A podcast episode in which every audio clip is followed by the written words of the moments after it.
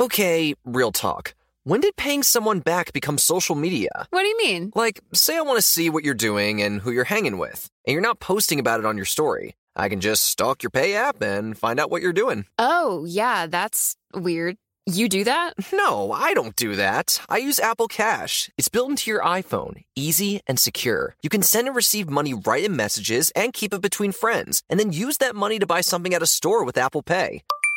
Did you just pay me a dollar on Apple Cash? Maybe. Shh. Services are provided by Green Dot Bank, member FDIC. Terms apply. Hey guys, this is Paris Hilton. Trapped in Treatment is back, and this season we're taking on WASP, the Worldwide Association of Specialty Programs and Schools.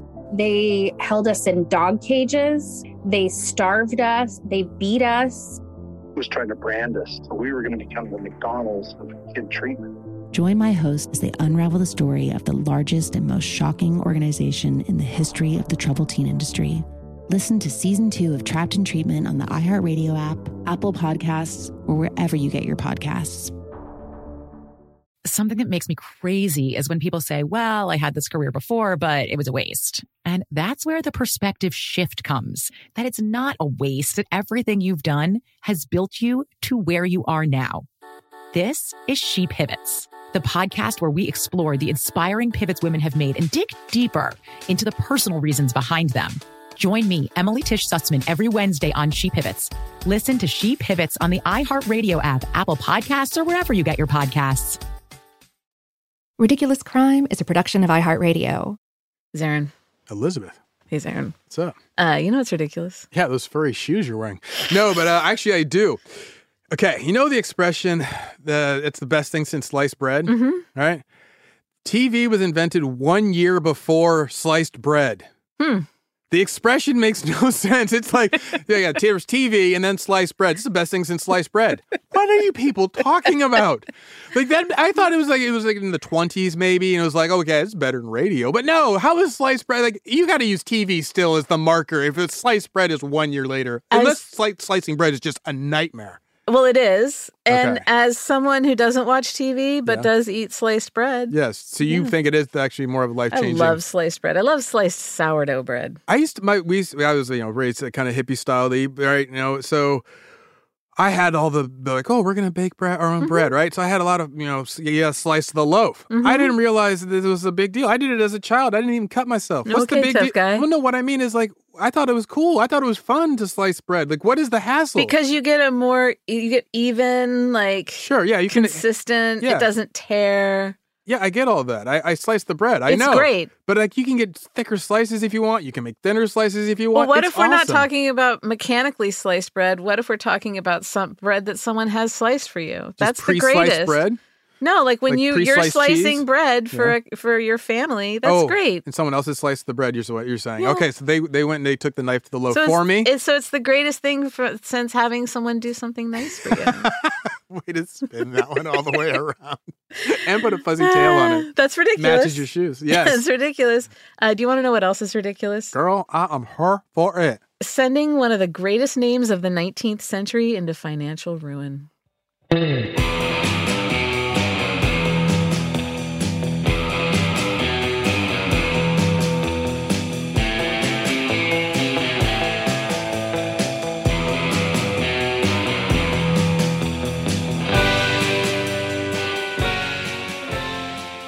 This is Ridiculous Crime, a podcast about absurd and outrageous capers, heists, and cons. It's always 99% murder free and 100% ridiculous. You damn right. I have some questions for you, Zarin. I've got one answer for you. first, first, who would you say is the most beloved person in America right now? Uh, former king of Norway, Harold Bluetooth. Yes. Uh, No, I don't know second- who is the most. The Rock. I don't know. would say The Rock. Uh, Dolly Parton. I don't love him. Dolly Parton. Dolly, Dolly Willie. Parton. Well, I'm going by numbers, right? We're just talking pure numbers. Like, Yeah. who, what person has the most people say, "I really, I love him"? Keanu Reeves. No, I don't. I think Keanu Reeves doesn't do well enough. I think against it's the, Dolly. the older generations and the very young generation. So I It's don't. Dolly. If it, people under ten, but people under ten know Dolly. Yeah. Yeah. Okay, so it's Dolly. Okay, so there it Second, is. who would you say is the most hated person in America right now? Uh, the most hated person in America right now, possibly Bill Belichick. No, that's a football answer. I don't know. Who, who is the Yeah, most I don't hated? know. I just want to have a safe answer. I don't know. I can't. I mean, yeah, there are no safe I, answers. I, I can't like I don't want to speculate on who's the most hated. Be Yeah. like you're like Zarin, really? yeah, I don't know. Why would you think that?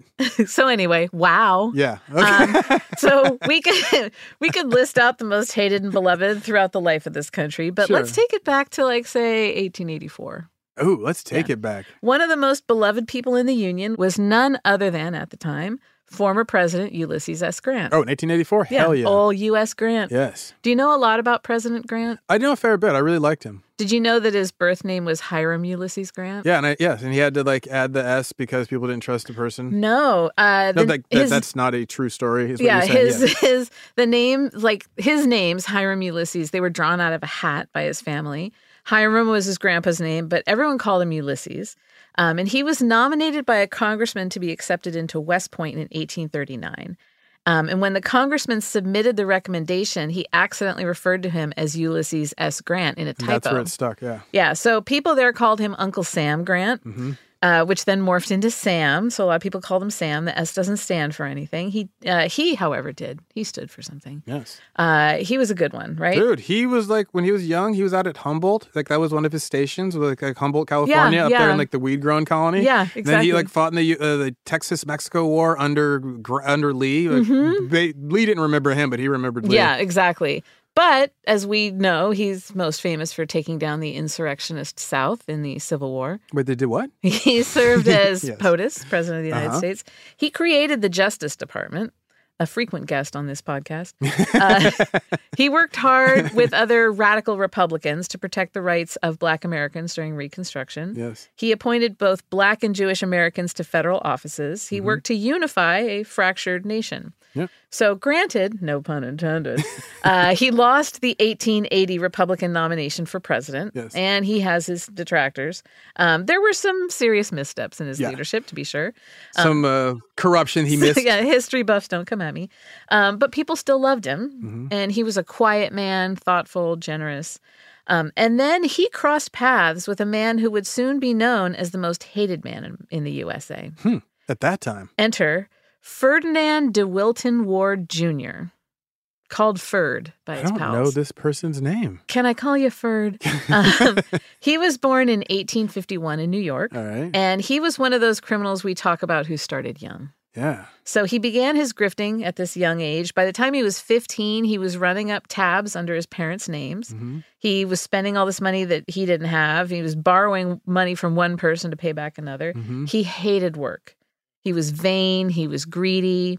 His father was sort of the opposite. His father was a reverend, Reverend Ferdinand Ward Sr. He had a big work ethic. He was a serious evangelical.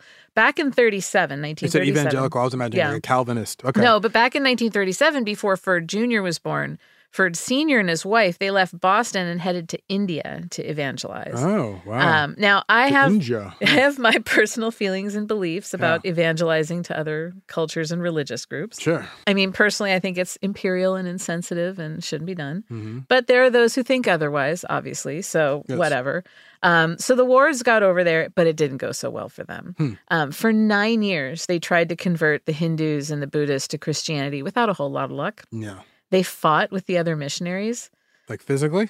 I, it's or just, just more like rhetorically? I like, think of it a- might have been why not both. Oh, wow. But the dad, you find out that like he's kind of the, you see where some of Ferd C, Junior gets it from Ferd. yeah, Sr. I got you. So he He's they- a bit spirited. Yes. So the dad's always fighting with everybody. Sure, okay. Um, they hated the weather, especially the monsoons. Oh, yeah. They hated all the mosquitoes. They just weren't cut out for it, so they headed home. So in 1846, Ferd Sr., he went to preach to the flock at a small church in upstate New York, just outside of Rochester. Um, they'd been driven out of India in disgrace. Too bad, so sad. Um, so Ferd Jr., he comes along in 1851. He's born to this disgraced preacher and this passive aggressive, depressed mother. Oof. So Ferd's dad, like I said, he's constantly fighting with people, the parishioners, his peers. he sounds like a real piece of work. His long suffering wife depended on Ferd Jr. for companionship and support and, And happiness. happiness. like mo- maybe a light So moment or two. Ferd tries to go straight, right? Sure. Like he's been doing all these scams, but he he gets and loses a bunch of clerical jobs. And then in 1873, he finally got a gig as a Mm-hmm, clerk at the Produce Exchange, one of the New York City uh, commodity exchanges. Um, So Ferd established himself and he married up. He hooked up with the daughter of uh, a wealthy family. She's this this heiress. Okay. And he lucked out when his brother, who went to Columbia University, happened to be assigned a roommate by the name of Ulysses Buck Grant Jr. Oh, the boy. Yeah, son of President U.S. Yeah. Mm-hmm. Grant. So Ferd cozied up to Buck and they became good friends. Hmm. With the Grant family money, Ferd then starts speculating in commodities and actually does pretty well. So, thanks to these financial wins, because he's borrowed money from Buck, but he's making it back. Sure. In 1880, he and his partner James Fish were able to set up their own brokerage, Grant and Ward. So James Fish was president of the Marine National Bank. Mhm. Remember that name, Marine National, Bank. Okay. Um, that the president's name was Fish is just a chef's kiss to the writers. um, Fish also uh, was friends with Buck Grant. So there's these three dudes, they all know each other. So Ferd cut Fish out of the name of the firm because he knew that the Grant name would attract big money. Totally. And Grant and Ward sounds really legit. sounds It's- solid. Yeah. it's- Uh, Short, Fish, gets right to Grant it. Warden Fish. yeah. Fish is a little Yeah. suspect. So Ferd later said, quote, Mr. Fish insisted that if the general came in with us, it would be the best thing in the world for us. While the general was not experienced and must perforce be a silent partner, Mr. Fish agreed that the use of his name would be of inestimable value to us. I therefore agreed to the arrangement. Huh. So, So they okay. got his dad to come so in? He, yeah, they they get well. They just saying at this point just the Grant name, Sure. and so Oh, they just mean so the son's name is the father's the name, father's so they name. don't actually don't need At- General Grant to go and stand. Well, and- at this point. Okay. And then And you he- know- he's saying that it's Fish's idea that he didn't have his name on it. Okay. Mm-hmm. So he gets Baby Grant, he gets Buck on board, and then they get U.S. Grant on board. Whoa. Yeah. So he, can't help himself, dude. Like, remember before we became- got to the military, he had like five businesses fail. Yeah, He just ca- exactly. He was like, I, I want. How about this? How about that? He, couldn't even make has farming go. No financial literacy, and he wasn't given financial literacy training as a kid. And he's not. It's not like he's lazy. He was a worker. No, he's a worker. But he's just anyway, not good yeah. at it. So U.S. Grant and his son Buck, they each kick in a hundred thousand dollars. Oh, That's wow. like three million That's today. yeah. That's big Yeah. change. So Ferd tells investors about all this inside information that he has about government contracts, that sort of stuff. Ferd has it. Ferd, Yeah. because he has this direct line to the grants. Sure. the whole thing's a hoax. That's exactly. So did Fish know what's going on? Who's to say? I'm guessing yes. But either way, he swam right in. Get it, Fish. Dang, I swam. like that. Um, but the fact he didn't want his name on it suggests to me that well, he no, was. he was full in because he financed a loan to the company for 1.6 million. That's 46 million today. Okay. Shazam. So fish is in. Things are going swimmingly. I'll stop. um, so annual dividends to investors were at 40%. What? Yeah, 40%. That's suspicious right there. Yeah, for those not in the know, that's obscenely high. No actual financial investment has those kind of No, returns. and if it does, it's not an investment. not- It's, a right. scam or, or Exactly. crime. So Ferd's the boss. Yeah. He makes all the decisions. He basically ran this partnership and he manages to convince Grant Jr., Buck, and his father to kick in another $200,000 to the company. What? hmm Later on down the line, Ferd wrote this piece called General Grant as I Knew Him that ran in the New York Herald uh, magazine section. Okay. It's been described as, quote, self serving, and it's a retelling of his relationship with Ulysses S. Grant. It's one of the first examples of paid for sponsored content. Yeah, well, in it, he recalls this time of getting more dough from the grants. Quote, he, former President Grant, was presented with a fund of $250,000 by a number of his friends. It was a trust fund, the principal of which could not be touched. The interest amounted to $12,500 a year. He enjoyed this income until the time of his death, and I presume it was part of the estate he left. As he had no other financial resources when he became a member of the firm of Grant and Ward, to which he contributed $100,000 and from which he drew during his four years connection with the firm upward of $200,000, it may seem that I had not, whatever may have been the results, contributed to the slightest degree of any financial embarrassment of the general. Hmm. So he's kind of he's lying. yes, is what clearly he's doing. lying, but he's He also doesn't mention the fact that Grant didn't get a U.S. military pension Mhm. because Southern, uh, s- the Southern states fought against it. really. Yeah, that in order, like for him to go forward, he didn't have the pension that other. He didn't get his military pension. How could? I don't know. Why? I don't know. So anyway, the truth Okay. of the matter is there were no investments, so there were no legitimate payouts. The money given to Grant was actually money from other dupes who'd fallen Yeah, for Ford's sure. for Ford's scheme. So Grant left office in early 1877, and to celebrate, he and his wife took off on a world tour, presumably not with Muhammad, my man. uh, so vacations that take you all over the globe, Mm-hmm. those are expensive. Oh, it can be. Yeah. If you're paying for them. It's more expensive than someone who uh, is on a twelve point five thousand dollar Fixed pension. income? Yeah. yeah. I mean, it's that's like making three hundred sixty six thousand dollars a year today. Yeah. Here in the Bay Area, that kind of salary might be able to get you a modest three bedroom home in an okay area. Maybe. Maybe. But if you're traveling to, to around the world today, that's going to go a long way. Right. So it's still So- it's a hell of a lot of money. Um, this is before Ferd started his scheme, though. Oh. And so, but a so after the lavish trip, Grant spent more money trying to run for president again. That failed. Yeah. That was, Um, so he's depressed. The shine was off the penny. Additionally, the bottle was looking good. exactly. While he may have been a brilliant military tactician, his financial literacy skills, as we said, limited. yeah. Um, so he'd already had a bunch of financial troubles even before the Civil War, as you were Mm-hmm. saying. When Ferd came around, he wooed the former president with pipe dreams of crazy returns on his investments. Grant wanted financial security for him and for his family, so he looked beyond. That's why he went back to the military. well, he he looks beyond all the hinkiness and joins up with Grant Ward. Yeah. So, um, former President Grant, He, had a got al- habit of doing that, looking past the hinkiness. exactly. He got along great with Ferd. I bet. Ferd, it so happened, was seen at the time as being such a money wizard that he had the nickname the Napoleon of Finance. Oh, God. I'm not sure that's a ringing endorsement. Especially at that point. I mean, everyone knows how the Napoleon story Uh, but- goes. yeah, It's like, exactly. hey. But they're like, oh, he has this brilliant mind. Yeah. And 1803, maybe call me the Napoleon of finance. But um, so there we are, the wolf cub of Wall Street and Uncle Sam Grant chumming it up, making money. Um, since I'm talking about them, though, we know it all goes south. yes, we do. Let's take a break. When we come back, we'll see how bad it got. I,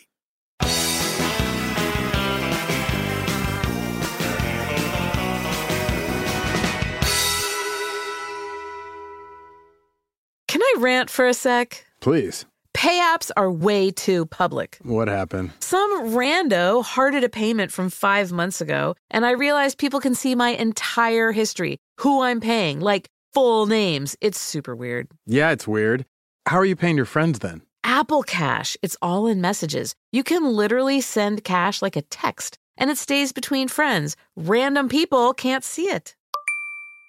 Did you just pay me a dollar on Apple Cash? Shh. Services are provided by Green Dot Bank, member FDIC. Terms apply. As you know, the world can be a dangerous and unpredictable place. With every crime I've studied, I've learned one thing your best line of defense is your vigilance and preparation. You don't want to worry, you just want peace of mind. That's why I recommend Simply Safe Home Security. For every ridiculous robbery and theft we talk about, it's pretty obvious the crimes could be avoided with a solid security system. A good home security system keeps people prepared and aware. Simply Safe is that system. It was named Best Home Security Systems 2024 by US News and World Report. And it doesn't just protect your home from crime, it also alerts you to fire, floods, and other emergencies. They offer sensors and cameras backed by 24 7 professional monitoring for less than a dollar a day. There are no contracts, and there's a 60 day money back guarantee. Get 20% off any new Simply Safe system when you sign up for Fast Protect monitoring. Just visit simplysafe.com slash ridiculous crime. That's simplysafe.com slash ridiculous crime. There's no safe like Simply Safe. When you need mealtime inspiration, it's worth shopping Kroger, where you'll find over 30,000 mouthwatering choices that excite your inner foodie. And no matter what tasty choice you make, you'll enjoy our everyday low prices, plus extra ways to save, like digital coupons worth over $600 each week. You can also save up to $1 off per gallon at the pump with fuel points. More savings and more inspiring flavors make shopping Kroger worth it every time. Kroger, fresh for everyone. Fuel restrictions apply.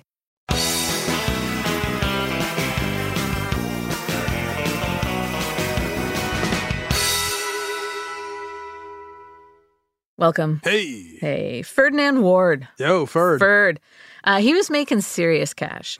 So the same year that he opened that phony brokerage, he bought this Lux brownstone at 178 Columbia Heights in Brooklyn. So he paid $40,000 for it, and that's the equivalent of 1.2 million today. Okay. It's a good investment since according to Zillow, the place is worth 5.4 million today. Oh. Hmm. Mm-hmm. It was built in 1845. It's currently broken into two units. Street View, thanks for asking, shows a lovely brick facade on a charming tree lined street. It's Brooklyn Heights, just a block or two off the East River. Ah. So he had this. Jay Z posh- told me to buy in Dumbo, so I, I know. don't only know. Dumbo. um, so he had this posh place, and he kept it really well staffed. So it's you know co- it's costing a lot of money to keep this Sure. place up and running. The Brooklyn Daily Eagle described his setup as quote one of the most elaborately and expensively furnished houses in Brooklyn. The parlors resemble the private room of a Turkish prince, with its costly divans, rugs, and bearskins scattered as if carelessly around. Every inch of wall is covered with some work of art 27 paintings, large and small, being in the front room and almost as many in the back room, while bric a brac and articles of virtue are in every position about the room. I love the word bric-a-brac. Bric a brac's such a good word. That's So- a good description. I could totally picture it. He didn't he didn't just use everyone else's money to buy that place. He also bought a 25 acre estate in Connecticut. He's living large. Um, what did his family, the erstwhile missionaries, think of all this? The, they were a little critical. Yeah, his dad wrote a letter to one of his other kids saying, quote, it is hard to trust his word or confide in him as to anything.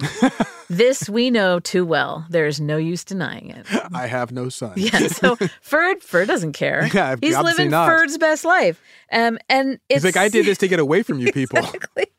Uh, it seemed like once his dad got a taste of Ferd's best life, though, Mm-hmm. he stopped looking down on his son. Oh. Because Ferd had his dad's church repainted, Uh-huh. and then he like showered him with gifts and, you know, just gave him all this stuff. Everybody has their price. his dad starts thinking, like, maybe my bad seed isn't so bad. His price is pretty low. His price is pretty low, a painted church.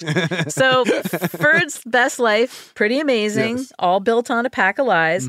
Um, there's this uh, writer who wrote a biography of Grant, Gene Edward Smith. Quote, it was a fool's paradise. Ward was kiting the firm's assets, pledging the same securities against collateral against multiple loans, and using the proceeds to pay the dividends investors expected. Ponzi. Mm-hmm. yeah, exactly. So he was making actual investments at some point and he padded those with new investor money. So he has proof of these investments, but you know, um, sometimes though those actual investments flopped. And when that happened, he just cooked the books to turn red to black. oh, okay. Yeah. So financiers though, they start getting suspicious. I thought you were going to say sometimes they actually hit and it covered his sometimes losses. they hit and sometimes Oh, they really? wiped him. Oh, yeah. okay. Mm-hmm. So the financiers though, they don't believe this. The balance sheets just too good to be true. Of course.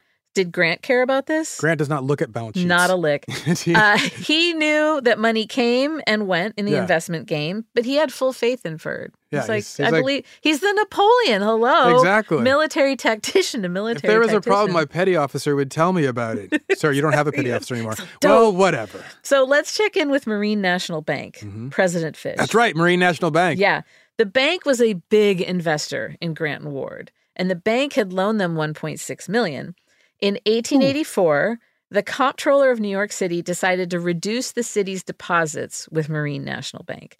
This totally messed up the finances at Grant and Ward since their phony money was inextricably tied to the bank. Ah, kited money on kited money. Uh huh. So Okay. Grant, who does he go to? The Vanderbilts Oh, wow. help me please please please somebody help they loaned the bank $150000 now some sa- Uh-huh. It's just to sources cover deposits, yeah basically. some sources said 80000 but you know what who knows who cares uh, it was a good chunk of money that's all we need to know and the loan was underwritten by us grant Huh. hmm so grant deposited the funds a little too late uh, the bank collapsed which kicked off a financial panic Oh, yeah. and in that panic ferd gets exposed as a con Oh. so on May 6th, 1884, Grant Jr., Buck, he pops into the uh, office of Grant and Ward because his dad, U.S. Grant, had this really nice office at. Oh, at Grant and At Ward. Grant and Ward. Like a corner office. Yeah, so Buck comes in and With he like says, a round globe and like a big window. The globe you open up that it's a bar. and stuff. yes, totally. um, so he, Buck goes in and he says, "Quote, Father, you'd better come home. The firm has failed."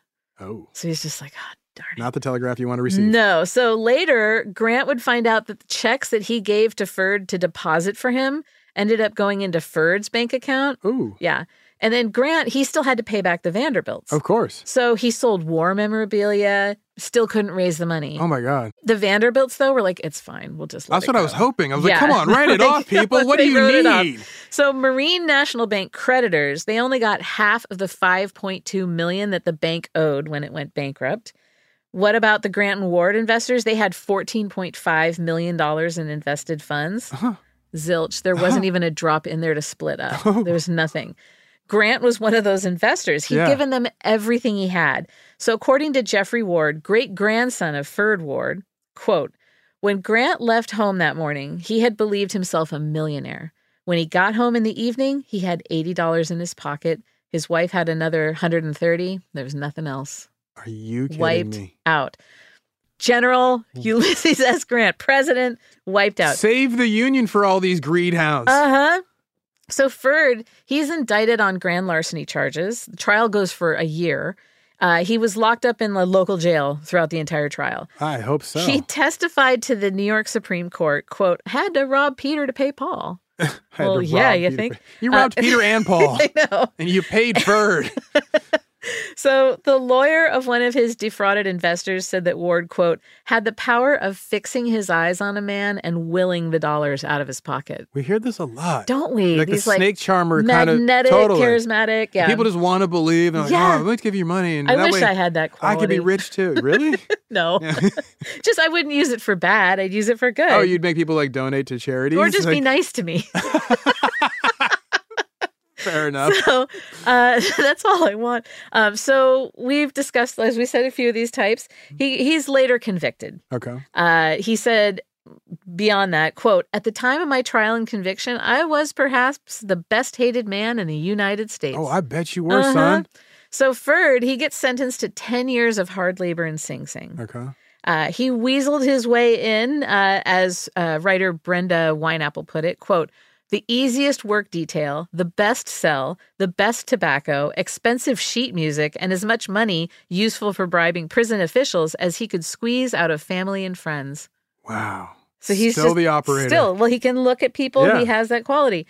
Um, while he's locked up, his mom told him to um, imagine her riding in the country in the carriage he'd bought for her, and to think of quote all the comfort and happiness that those whom you love are enjoying, even though you cannot partake in the same. Just think of your mom Yeah. laughing her happy Right. ass off, While- bouncing down the road. While you're locked up in Sing Sing, imagine me living my best life. I'm doing great, my boy. So just focus on that. Look at the bricks and go, Mom's bouncing down the road, happy as a clam. so, it's horrible. Yeah. Like what a horrible family. so I, although I, it does sound familiar. Like, doesn't it? I'm like, that sounds like Yeah, my yeah. family. Not my mother per se, but, family. so Ferd, um, where was he getting this money while he's in jail? Well, he had been convincing Ella, his heiress wife. Oh, right. I forgot about the heiress wife. Sell her jewelry, Oh my send God. him money. And she did. Her but- family d- couldn't, they didn't know about well, this. Like, pretty when he's soon, newspaper. pretty hit. soon she wises up. Okay. And she cuts him off. Because she at the time was living with her brother. You know, they don't have Yeah, the of mansions course. anymore. Um, she's living with her brother, F.A. Green, in Thompson, Connecticut. Okay. Um, and he actually had a job as a bookkeeper at Grant and Ward, but Hmm. he, you know, he loses that. Not good at that job. No. So she she draws up this new will that leaves everything that they had to their toddler son Clarence. Okay. And her brother was the executive of the of Smart. the will. So anyway, Ferd he did less than three years because he was a good boy. And financial crimes, and they d- usually don't get a lot of time. and soon he was out causing trouble once One- again. Once again. So a couple years after his release, um, his wife Ella died, and Ferd sprung into action. He was desperate for the inheritance. Give me the boy. eighty thousand dollars, or about 100 1.5 million Yeah. today. So Clarence he remained at his uncle's house. The problem was that Ella's will didn't name her brother as Clarence's guardian. I was gonna just about to say because his father can act as basically regent to the young Ferd, king. yeah, and they're like, Ferd is still the you know legal custodian. Yep. So now Ferd he's he his wanted father, right? So it's th- exactly nobody can. Potter Familius. Yeah. So Ferd wanted to go and get his boy, but he couldn't step foot in Thompson, Connecticut because he had warrants in Connecticut. so Ferd's out of jail and also out of the picture. Who knows what he's doing at this time? Okay. So when Ferd failed in his initial attempts to seize the inheritance from afar, he cooked up another plan. Hmm. It was 1894 and he just remarried in Utica, New York. What the hell? I guess he needed money, so he decided to take another crack at the boy's cash. okay. Zarin, Yes. close your eyes. Oh, yes. I want you to picture it. You are Clarence Green, Clarence Ward's cousin. You and your sister Helen see the other Clarence as a sibling. You're thick as thieves. It's 8:30 in the morning on September 14th, 1894, and the three of you are headed off to school. As you stroll down the street, covered in changing leaves, skipping and laughing, a carriage containing two men rolls up. It's a top carriage, the kind of buggy that looks like, come the automotive age, its progeny down the line will be like a bitchin' roadster. Uh, big back wheels, smaller front wheels, You said canopy top. I did say bitchin', it worked. Uh, the works. This one, though, is horse drawn. The beautiful sorrel horse whinnies as you look over at it. One of the men shouts out to you Are you Clarence Ward? Wrong Clarence, pal. Before you can answer, your cousin responds to him No, sir, I'm Clarence Ward. The two of you grin up at the man. So pure, you two. The man leans towards your cousin. Come, get in the carriage. I have a note for you from your father. You and cousin Clarence look at each other. Your sister Helen gasps. No one mentions Clarence's good for nothing jailbird father. no one in the family wants anything to do with that creep. There's a beat as you and your cousin lock eyes. You know what he's going to do. He books it. He broke into a sprint and he hauls tail down the street. Helen yells, Run, run your little legs. but a 10 year old, even a frightened one, couldn't outrun these men. One jumped out of the carriage and took off after Cousin Clarence, catching up to him and scooping him up with ease. Cousin Clarence screams. It's mournful and ear piercing. You watch as the man tosses him into the carriage and they take off, reins whipping the draft horse. Not on my watch, you think. The woman who lives in the house you're standing in front of, Mrs. Chandler, comes out and asks what the fuss is about. You tell her two men abducted your cousin Clarence. She stares down the road as the carriage fades into the distance, looks at you, and says, Let's go. The two of you sprint down the road to Mr. Backus's store. There's a phone there. Your feet slap on the pavement, and then you burst into the general store. The ward boy has been kidnapped, Mrs. Chandler yells to Mr. Backus. He takes the phone from the cradle. Which way did they go? He asks you and Mrs. Chandler. You both look up at him in unison. The Putnam Road! Mr. Backus asks to be put through to the Putnam police. He gives them the details, turning to ask you and Mrs. Chandler about the carriage, what the men were wearing, the color of the horse. Sorrel. You are still catching your breath. The three of you are terrified that the men are intending to jump on a train at Putnam and head out to parts unknown. You and Mrs. Chandler are now huddled next to Mr. Bacchus, listening to the crackles on the rudimentary phone line. You hear an operator click into the call. Someone else has seen the carriage go by with a screaming ward boy in it. They phoned in the coordinates, and it turns out the kidnappers had left the Putnam Road and are turned onto a country lane headed north through Grosvenordale towards Webster, Massachusetts, which is eight miles from Thompson. Mr. Bacchus hangs up and has an operator ring him through to Grosvenordale PD. He gives them a bolo on the carriage. Just as Bacchus hangs up again, your dad bursts into the store. He'd heard what happened and where you'd gone. When he's brought up to speed, he picks up the phone and asks to be connected to the sheriff. As he breathlessly asks the lawman to draw up habeas corpus papers and send them immediately to Webster, Massachusetts, you take a deep breath and stare at the floor. Mrs. Chandler gently strokes your hair and tells you that you did an amazing job and you've been very brave. Your dad hangs up the phone and the two of you dart off for home. When you get there, your grandparents are waiting for you, and your dad hops into his own carriage and takes off at top speed. He's going to get his nephew, his boy, back. Clarence Ward's uncle, Mr. Green, knew that if the guys were headed to Webster, they'd wasted time going through Putnam. He took a shortcut to Webster in an effort to cut him off at the pass. Nice. Uh, about four miles out from Webster, he saw them up ahead. Let's take a break. When we get back, we'll resume this chase. Yeah, get him, Dad.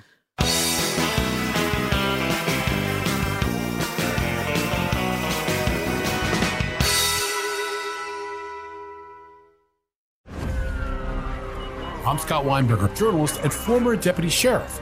In my new podcast series, Cold Blooded The Apollo Gym Murders, I'm embedded in the cold case investigation into the death of firefighter Billy Halpert. just a shame, you know, that they took him from us. Experience this investigation in a truly unique way, knocking on doors, uncovering new evidence, including the DNA of a potential killer. Uh, my name is Danny Smith. I'm a detective uh, with Miramar Police Department. This is Scott Weinberger. We're actually reopening an old case, and your name came up. untangling secrets that may reveal the answers to not only one murder, but almost a dozen. I thought they were going to kill me, so I kept my mouth shut and I didn't say anything. All these years, I didn't say anything. Listen to Cold Blooded, The Apollo Gym Murders on the iHeartRadio app, Apple Podcasts, or wherever you get your podcasts. This is Neil Strauss, host of the Tenderfoot TV True Crime Podcast, To Live and Die in LA. I'm here to tell you about the new podcast I've been undercover investigating for the last year and a half. It's called To Die For. Here's a clip. all these girls were sent out into the world and they were told try to meet important men, try to attach yourself to important men. The voice you're hearing is a Russian model agent telling me about spies sent out to seduce men with political power. The war in Ukraine is also being fought by all these girls that are all over important cities. For the first time, a military trained seduction spy reveals how the Russian government turns sex and love into a deadly weapon. If you want to kill your target, it's easy. You just seduce him, take him somewhere, start having sex, and then he's very vulnerable, so you can kill him easily. To Die For is available now. Listen for free on the iHeartRadio app, Apple Podcasts, or wherever you get your podcasts.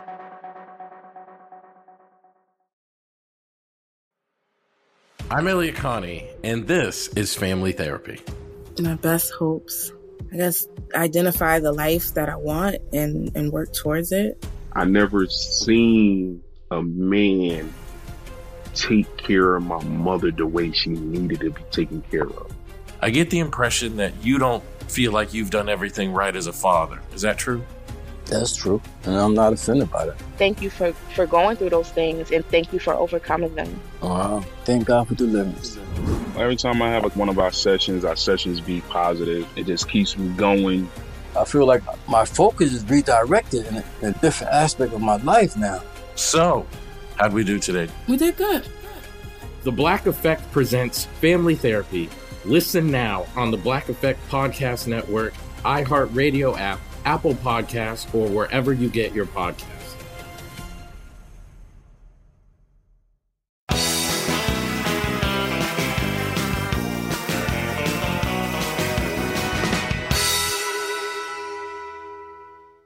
All right, Zarin, we're back. Hey, look at us. Mid chase. so, the Hartford Current of Mm-hmm. September 14th, 1894, told the tale of Clarence Ward's kidnapping in a bang up way. Oh, nice. It's amazing. So, please indulge me. Oh, of course. And let me read you this section of the article. Lay it on me, sister. Mr. Green, with renewed hope, pushed on, and when four miles from Webster, he came in sight of the kidnappers. Their horse was on the keen run, and they were putting on the whip at every jump. The next four miles, the pace was fast and furious, and it was a great race. Two miles from Webster, with little advantage on either side, a Thompson bound teen was seen approaching. The driver turned out to be Constable Love of Webster. He allowed the first team to pass, supposing they were driving for the doctor. One of the men had his hand over the mouth of the boy in the wagon, and Mr. Love drew from this the conclusion that there had been an accident. But when Mr. Green neared him, he soon saw that, quote, something was up. In the first place, Mr. Green was upstanding up on the wagon, frantically waving his hands, and as he passed and recognized Constable Love, he shouted to him to turn about and join the pursuit. I'll pay you big money to catch them, floated back to the constable's ears, and in a twinkling he too had joined the chase. the kidnappers, with their lead cut down somewhat, finally drove into the Joslin House stables in Webster. The man who had nabbed the boy jumped out with him in his arms, passed through the barroom and upstairs. He flipped the bartender a $5 note and told him to keep mum. Wow. It's incredible. So, I love that Clarence guy is- tried to like ra- race into the livery stable, jump out, and then like go inside the saloon or whatever. And, like, take that, Paul Revere. Now that's a ride. I'm just playing. I don't know. so Clarence's uncle and the constable, they caught up with the kidnappers, of course. Sure. They busted into the saloon and asked if anyone had seen a boy. The bartender like shakes his head no. Mm-hmm. But a patron speaks up and said that the man had run upstairs with him. Oh, nice. So he's like he didn't pay off enough people. Exactly. So Green and Constable Love, they run into the room where young Clarence was being held. Clarence made a move to run to his uncle, but the kidnappers held him back. What? And so Mr. Green yells at the men, asking them what right they had with the boy. Um, and they said, well, his dad's on his way. So the dad had organized this whole thing. Green says, I demand you give me the child. And one of the kidnappers says, By what authority? Then Constable Love steps forward and says, by this authority and flashes his badge. He'd waited all of his life I to have know. that It's moment. a true story. Actually, I have a similar tale for you really quickly. Please. I lived in the rural South for a time, town of about 1,300. Uh-huh. Okay. Uh, we had a police chief who was a wonderful character, like a big, bald mountain of a man. Oh, I love it. Um, and so on the main drag, there was a pharmacy, and a few doors down was this little cafe. Mm-hmm. Okay. And every morning, the police chief would eat breakfast there, and his police truck would be parked outside. Mm-hmm. So one morning, a woman came running into the cafe. She told the chief that someone was robbing the pharmacy. Oh, wow. And so the chief slowly rose from his chair, setting his napkin on the table. And then uh, he went out to his truck, retrieved a shotgun, and then he calmly made his way into the pharmacy. Now, this pharmacy had a counter on the on the, back, wall. Yeah, Mm-hmm. the place was big. It has since burned down, but that's another story. so the chief sees this tweaker at the counter, like yelling at the pharmacist to hurry up and put money and pills in a bag. Okay. So the chief quietly walks up behind the guy, racks his shotgun, and says, I'll do the talking now. Yes. so dope. I'm sorry. I love those it was moments. amazing. And I was like confirmed from multiple sources. Yeah. So I know it's not uh, made up. Anyway, uh, it remains one of the most badass moves I've, I've heard of Yeah, to this that's, day. that's golden. So where was I? Clarence Ward. Yes. Um, he's safe, but Mm-hmm. where's Ferd? So it turns out the kidnappers had taken longer than he thought they would. So he got tired of waiting and he went down the street for a shave. What? Yeah. And so he's in a barber's chair down the street at this at this time. so Mr. Green is able to take Clarence back to Connecticut despite the custodial statuses being murky. Okay. All right. Um, Ferd didn't want to go back to Connecticut because of the warrants. warrant, yeah. Yeah. So um, that was the end of his attempts to get the kid back. Are you kidding me? No, I'm not. Has he ever kidding. heard of nighttime?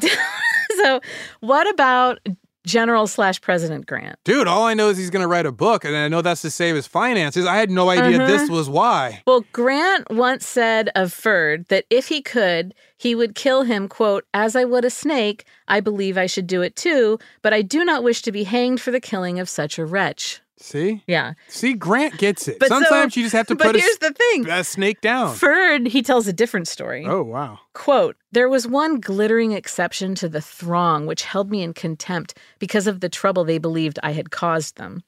That man was Ulysses S. Grant. Our friendship never changed through all the period of stress and trouble, but remained until the time of his death. It is perhaps just as well I waited 25 years before putting on paper the record of my association with General Grant.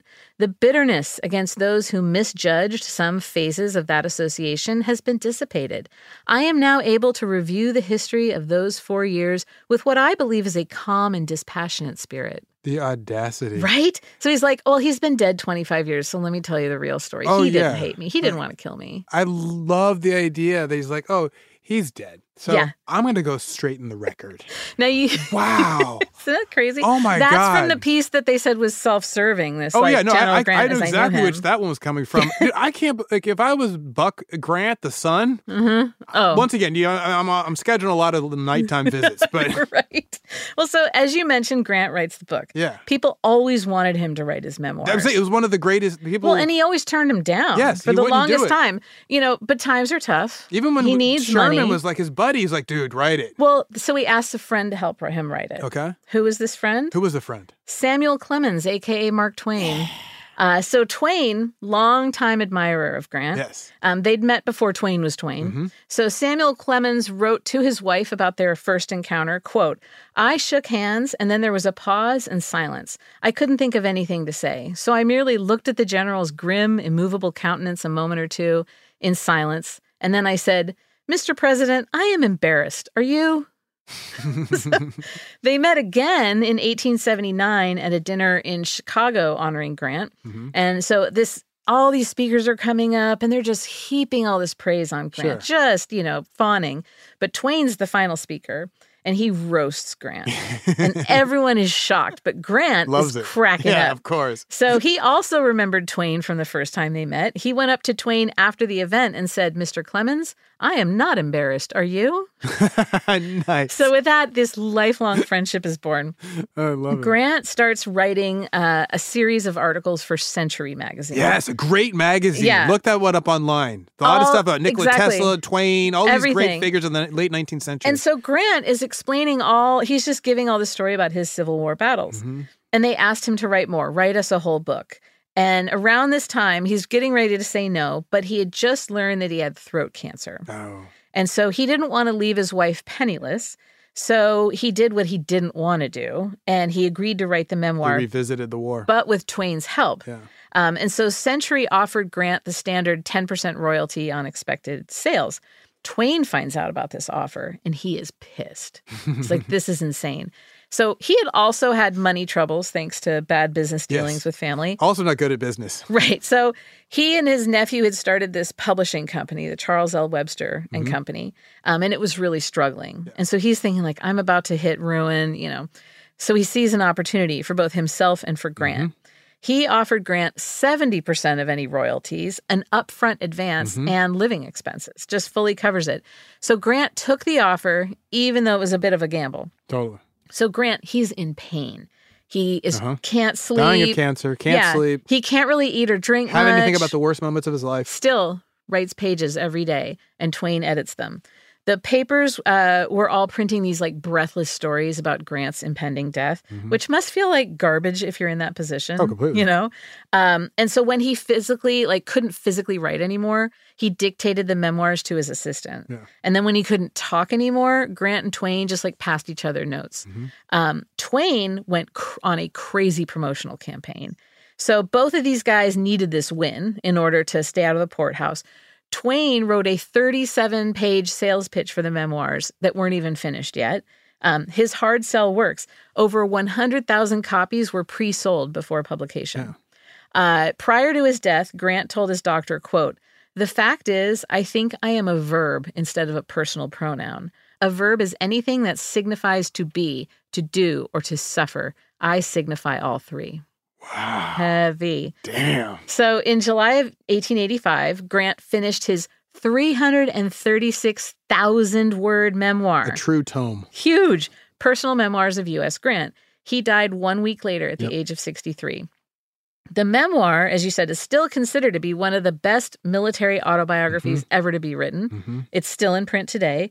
Grant's wife, It wasn't. Julia, It's the biggest book that year and f- for a few years. It's like a monster hit. It- huge, huge hit. Well, it saved Twain for certain. His publishing house. Exactly. Well, and Mrs. Mrs. Grant, Julia, she made four hundred and fifty thousand dollars. That's like eleven million today Yeah. on the book, making her at the time one of the richest women in America. Wow. So that is a lovely parting gift from one spouse to another. Totally. Uh, when Grant died on July 23rd, 1885, one week after finishing the manuscript, uh, the public blamed Ferd. They, Sure. all, they all just went to him. Grant's funeral was attended by 1.5 million people in New York, including Ferd Ward. Unbelievable. He was in jail at the time, but he persuaded the sheriff to give him a few hours of freedom to go send off the man he nearly destroyed. and the the she, the sheriff doesn't understand justice. That whole point is saying no, you No, don't get, to, do get that. Exactly. Well, and what of Ward's legacy, right? So here's what happens with the Ward family. Little Clarence grew up. Uh-huh. He got a BA, an MA, and a PhD, all from Princeton. Nice. Good on him. Yeah, he went on to be a renowned architectural historian, architect, and museum director at Oberlin College. Oh, cool. And he had a son, Frederick Ward.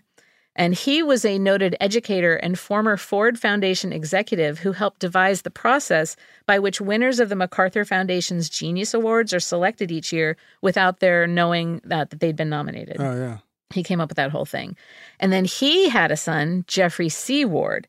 He's an author, editor, historian, and a scriptwriter for PBS history documentaries.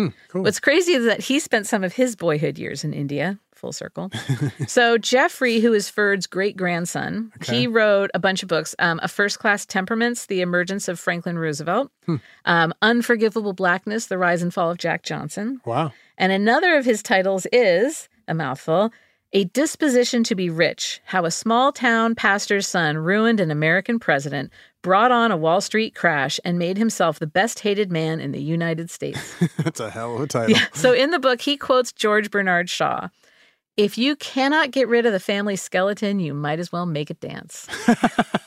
And then charge people to come see the show. Exactly. So, uh, what's your ridiculous takeaways, Aaron? Thanks for asking. Oh my God. How are you gonna like put the screws to US Grant? Out of all the presidents of like because Lincoln's dead, but other than Lincoln, I cannot think of a president at that period of time who you can like even the Vanderbilts like oh I'm glad they wrote off the loan but I mean this guy like I'm I know. surprised that somebody somebody close to him you know like maybe like one of Sherman's boys would come over and be like what happened and get all heated tore up Right. and go over and visit him right my, my version of justice but my point is is that I can't believe this guy escaped all that and then at the end the sheriff's like yeah let me let you out I'm gonna go get the turnkey and we'll get you so you can go Mhm. down and see the guy you ruined And then he goes on to write this big piece in the How- paper and about then him. the p- editors allow this because they don't what no history. I mean, like this. Oh my god, I'm losing it. I'm so. What's your ridiculous takeaway, Elizabeth? Thanks for asking. You Uh, see how I did that? One of the things that I think is interesting is that I hadn't heard of him before. No, But no. I and I feel like maybe that's good that he gets wiped from Totally. history for being such a dirtbag. definitely. Why did you tell the story then? I'm trying to keep it alive. Uh, the other thing, thanks for asking, is that I am fascinated by these people who have just this crazy energy to, you know, get what they want Mhm. and make people completely override any sense of of logic. I've, I've had uh, two friends that I can say are very much like that. It's fun to watch. Is it? I won't even lie. You're just like, how are they? Oh my God, they did it again. Don't, are they going to fall for it? This person I respect? Yo, they fell for it too. Everyone falls for it. This is amazing. so I just know that no matter who you think you are, you would fall for one of these people Oh, because yeah. they don't show up the way you think. It's like how the, like the devil has the best tunes. Yeah. Uh. They make you want it. And then, of course, you always go for things you want. And Right. people forget that. Right. So it's not that you're like someone, hey, I'm going to convince you, I'm going to trick you. No, they don't come at you that way. They come at you like, oh man, you, you should have known about this thing. Oh man, it's the coolest. You're like, what? I do want to know. They, Oh, they yeah. create the want and then they go, oh, here's how to get it. Right, right. Anyway, it's amazing to watch though. I I'm sure. I hated when they did it to me. though. I bet. yeah. One time I got this one friend, he did exactly that. He was so proud of himself. Afterwards, he wanted to, to let me know what he had done. So he broke it down. He's like, I did this and I did that. And then, then I knew that you would go for this. And then I put this in this order and I said this. And then I knew that you would commit. And then once you committed, our other friend would commit because he'd be excited of your excitement. And I get you both. I didn't even have to work on him. And I was like, wow. I just, I realized how deep. And he was doing this. This wasn't difficult for him. This He is didn't- innate, It was yeah. just like, oh, I want to walk across the room. I take my Uh-huh. left foot and I move it this way. I take my right foot, I move it that way. That was Right. just his way of moving through the world. Interesting. So just know that you have no ability to understand how these people are because they're operating on a level none of us are operating Yeah, on. that's very true. on the, the charm part. That's a good takeaway. There you go. Uh, that's it for today. You can find us online at ridiculouscrime.com. Uh, we're also at Ridiculous Crime on both Twitter and Instagram. Email ridiculouscrime.com. Oh, no. Email, yeah, just email ridiculouscrime.com. uh, leave us a talk back on the iHeart app. Reach out, baby.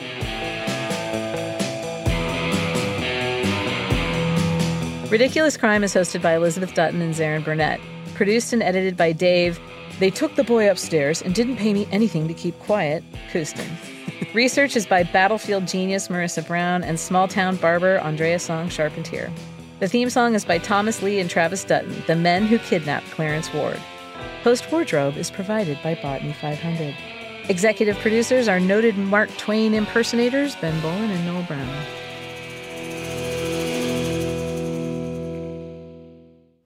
Ridiculous crime.